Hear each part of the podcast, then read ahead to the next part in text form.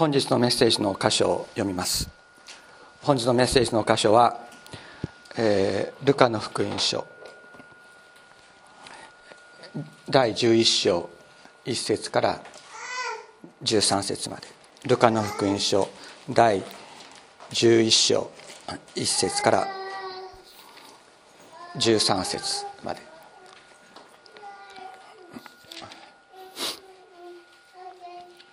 さてイエスはあるところで祈っておられた。その祈りが終わると弟子の一人がイエスに言った。主よヨハネが弟子たちに教えたように私たちにも祈りを教えてください。そこでイエスは彼らに言われた。祈る時にはこう言いなさい。父よ皆が崇められますように。御国が来ますように。私たちの日ごとの糧を毎日お与えください。私たちの罪をお許しください。私たちも私たちに負い目のあるものを皆許します。私たちを試みに合わせないでください。またイエスはこう言われた。あなた方のうち誰かに友達がいるとして真夜中にその人のところに行き君パンを3つ貸してくれ。友人が旅の途中私のうちへ来たのだが出してやるものがないのだ。と言ったとします。すると彼は家の中からこう答えます。面倒をかけないでくれ。もう戸締まりもしてしまったし子供たちも私も寝ている。起きて何かをやることはできない。あなた方に言いますが彼は友達だからということで起きて何かを与えることはしないにしてもあくまでも頼み続けるならそのためには起き上がって必要なものを与えるでしょう。私たちは私はあなた方に言います。求めなさい。そうすれば与えられます。探しなさい。そうすれば見つかります。叩きなさい。そうすれば開かれます。誰であっても求めるものは受け探すものは見つけ出し叩くものには開かれます。あなた方の中で子供が魚をくださいという時に魚の代わりに蛇を与えるような父親が一体いるでしょうか。卵をくださいというのに誰がサソリを与えるでしょう。してみるとあなた方も悪いものではあっても自分の子供には良いものを与えることを知っているのです。とすればなおのこと天の父が求める人たちにどうして精霊をくださらないことがありましょう。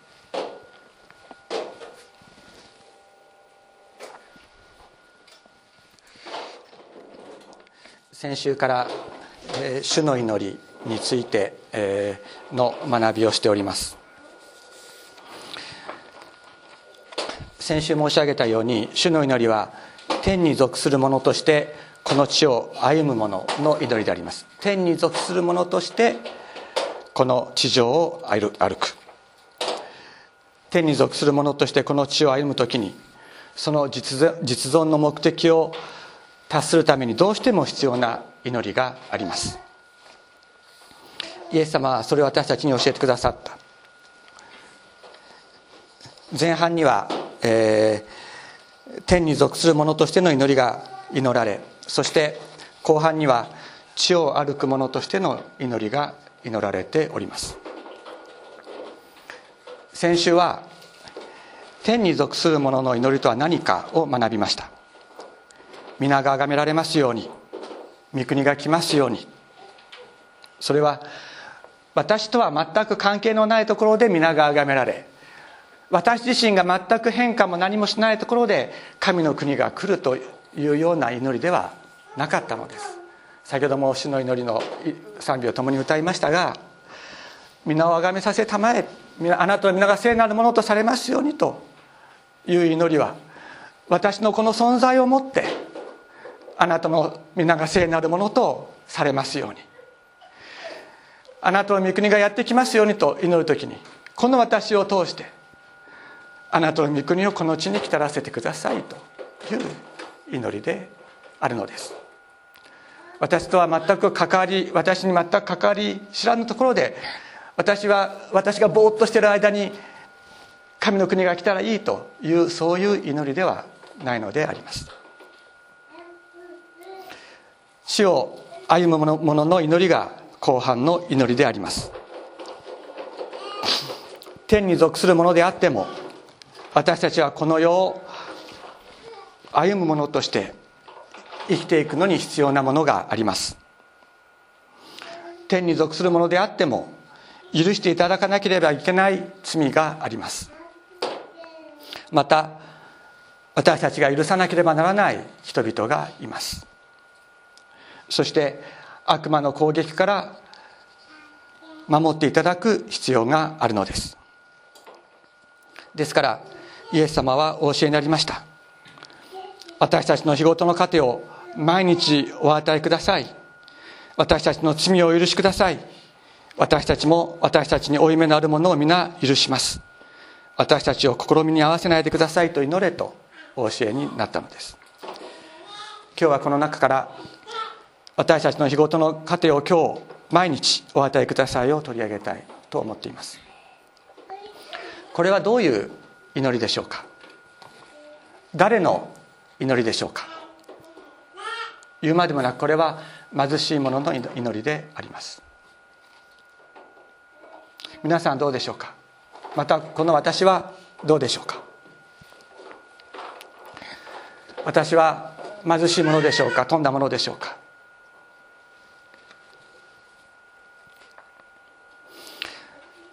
自分の必要は自分で満たすことができると私たちは考えているでしょうか？アンドリュー・マーレーというオランダ改革派の牧師が「謙遜」という小さな本を書きました。この人はたくさんの著作を残した人ですけれどもその中でこの人が書いた「謙遜」という本は非常に小さなものです。しかしこの本は私の信仰に最も大きな影響を与えた本であります。今も命の言葉社からあの役でですね謙遜という役で出ております。その中でこのようなことを言っています。アダムとエバが神様から禁じられた善悪の知識の好みを食べたということ。これは自分自身が神様に完全に依存した存在であるということを否定することであった。神様なしで自分はやっていける。何が正しいか何が悪いかは自分で判断できる。神様から独立した存在として生きていく道を選択したこと。これが傲慢であり罪の根だということをマーレーという人は明確に述べています。私たちの多くは自分が働いて得た収入によって生活しています。ですから日曜の糧は自分で手に入れていると思いやすいですね。そして毎日食卓に食べ物があることが奇跡だということに気がついていないのです。ユダヤの賢人は言いました。今目の前にパンがあること。これは神の奇跡であると。毎朝太陽が昇り時に応じて雨が降る。大地を耕す人がいて収穫してくれる人がいる。流通に従事する人々がいて我々の手元に食料が届く。これら全てのことがことの中に調和と平和があるからこそ私たちは自分の目の前のものを食べることができるのです。これらのうち一つのことにどれ一つにも一つに問題があっても私たちは次の日から食べることに困ってしまう。私たちは決して自分が持っている能力によって日常の糧を得ているのではありません。今私たちの目の前に毎日パンがあること自体が奇跡であるのです。神様の創造の技絶えることのない天地運営の恵みそして人々の間に与えられる調和と平和。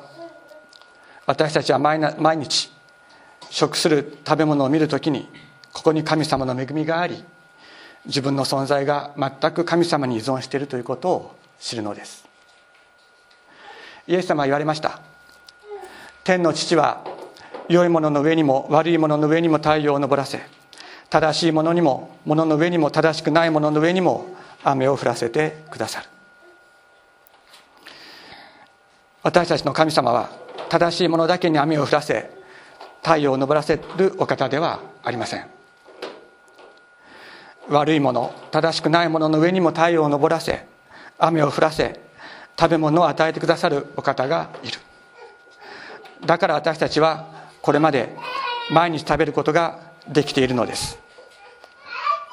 この方の恵みは悪いものの上にも降り注ぐ。だから私たちはこれまで生きてくることができたのです。イエス様は言われます。この方が私たちの天の父であると。この方に向かって祈れと。私たちの日ごとの糧を毎日お与えくださいと。宗教改革者マルチン・ルッターは日曜の糧とは何ですかというふうに質問されて次のように答えています。私たちの体を養い必要を満たしてくれる全てのもの例えば食べ物飲み物着るもの靴家庭土地家畜金銭所有物献身的な配偶者献身的な子供たち献身的な雇い人献身的で信仰深い死生者良い政府良い天気平和健康学問名誉良い友人信仰深い隣人そしてこれに類する他の全てのもの。これが日曜の糧なのだと。これらどれ一つ書いても私たちが本当に幸せに生きていくことはできない。これを求めよと言っているのです。私たちの存在は非常に多くのものによって支えられています。本来はどれ一つとっても自分の思い通りにはならないものです。正しく見る目を与えられていくときに私たちは自分の存在が今の神様の創造の技と絶えることのない天地運営の恵みそして人々の間に与えられる平和と調和に全面的に依存しているということを知っていきます。私たちの健康もそうです。同じです。自分の体体ですけれども自分の思い通りにはなりません。皆さんも経験することがあるかと思いますけど私先日先日っていうか今年の大学の健康診断で胃にポリープがあるのが見つかりました。別に自分で胃にポリープ作ろうと思って胃にポリープ作ったわけではないんです。いつどういう病気になるか自分で全くコントロールすることはできません。その後の検査で大丈夫だということが分かったのでご安心いただいていいんですけれども自分の体体ですらまた自分の心ですら自分の思い通りにはならない。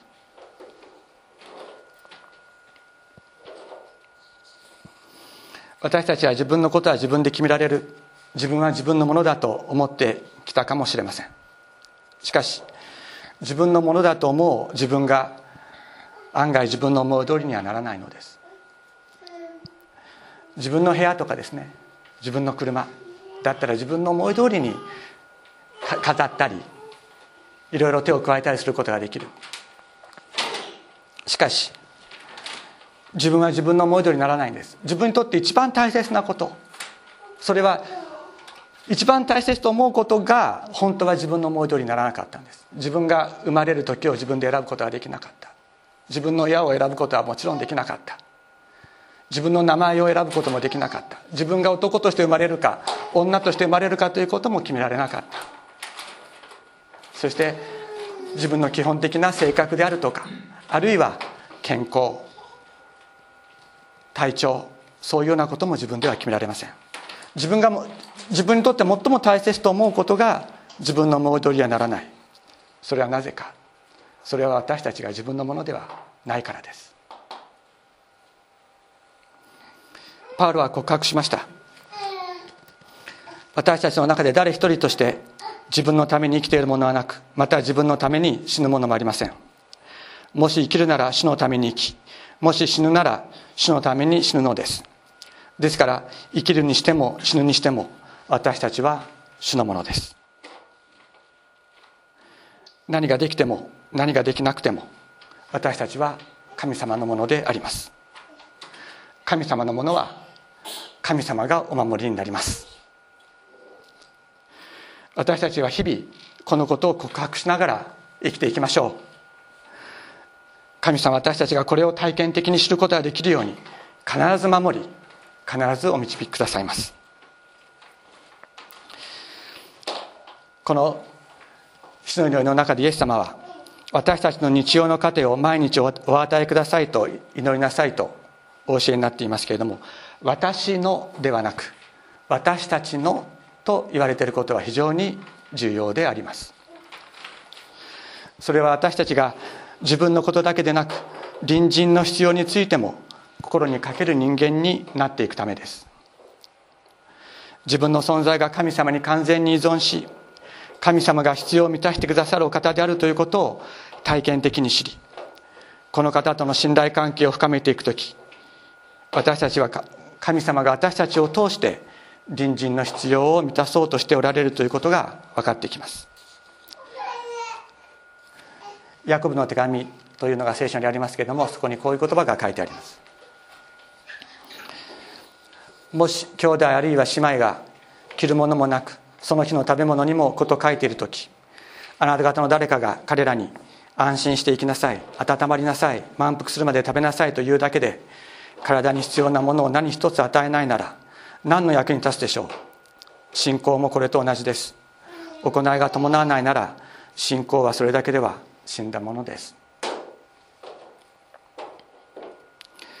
神様私たちが我らの日常の糧を毎日与えたまえと祈りつつ実際に困っている人々を自分の兄弟とし自分の姉妹として支えていくことを願っておられるのです。先日私の家にですね段ボール1杯のりんごが届きました。それは青森に住んでいる読者の方が送ってくださったものです。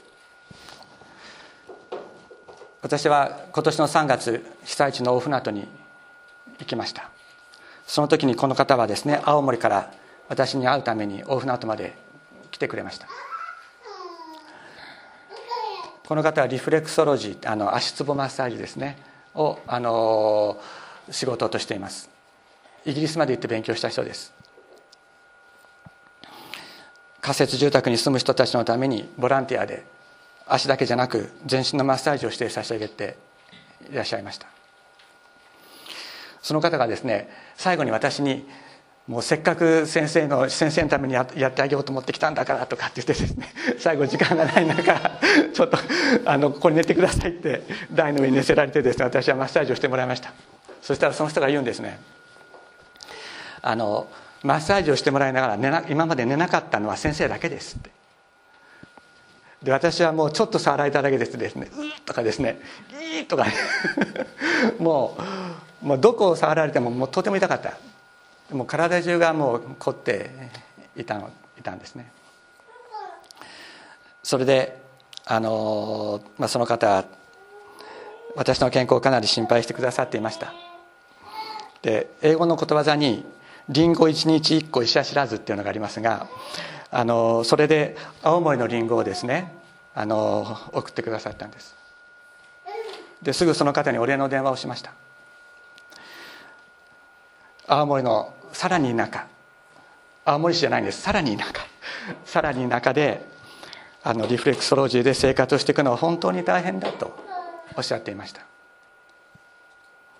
そんな話をしながらもですねずっと笑いっぱなしでもうユーモユーモを絶やさず生きていらっしゃるんですけれどもその本当に今日食べるものをお与えくださいと祈らなければならないほど大変な生活の中でこんな私の健康を気遣って段ボール一杯のりんごを送ってくださったのです。本当に感激しました。ここに主に信頼して生きていく者の姿があります。主はこの方を決してお見捨てにならないだけでなくこの方を通してご自分の御国の技をお勧めになるのであります。マザー・テレサは次のように祈りました。主よ私が空腹を覚える時パンを分ける相手に出会わせてください。喉が渇く時飲み物を分ける相手に出会えますように。寒さを感じる時温めてあげる相手に出会わせてください。不愉快になる時喜ばせる相手に出会えますように。私の十字架が重く感じられる時誰かの十字架を背負ってあげることができますように。乏しくなる時乏しい人に出会わせてください。暇がなくなる時時間を割いてあげる相手に出会えますように。私が屈辱を味わう時誰かを褒めてあげられますように。気がめいる時誰かを力づけてあげられますように。理解してもらいたい時理解してあげる相手に出会えますように。構ってもらいたい時構ってあげる相手に出会わせてください。私が自分のことしか頭にない時私の関心が他の人に人にも向きますように。空腹と貧困の中に生きそして死んでいく世の兄弟姉妹に奉仕するに値するものになれますように。主よ私をお助けください。主よ私たちの手を通して日ごと日ごとのパンを今日彼らにお与えください。私たちの思いやりを通して主よ彼らに平和と喜びをお与えください。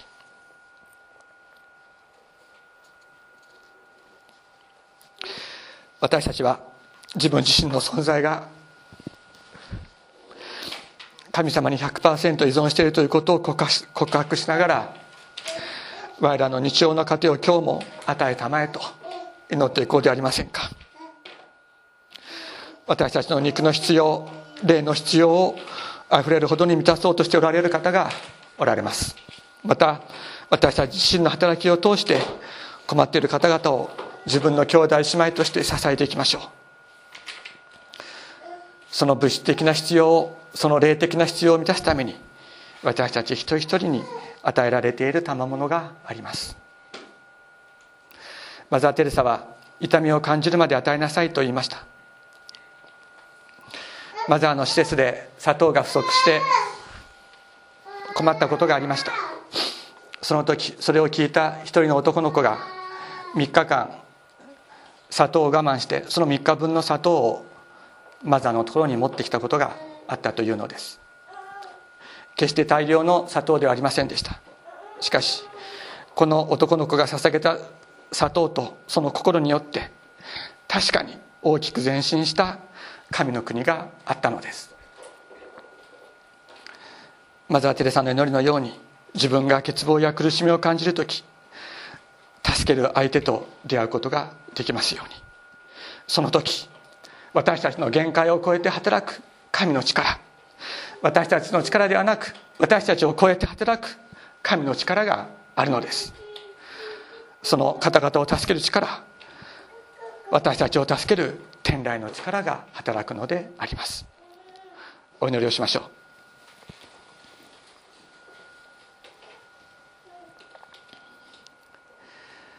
天のお父様。私たちは全てあなたのものであります。この体もこの心もあなたが私たちに与えてくださったものも全てあなたのものであります。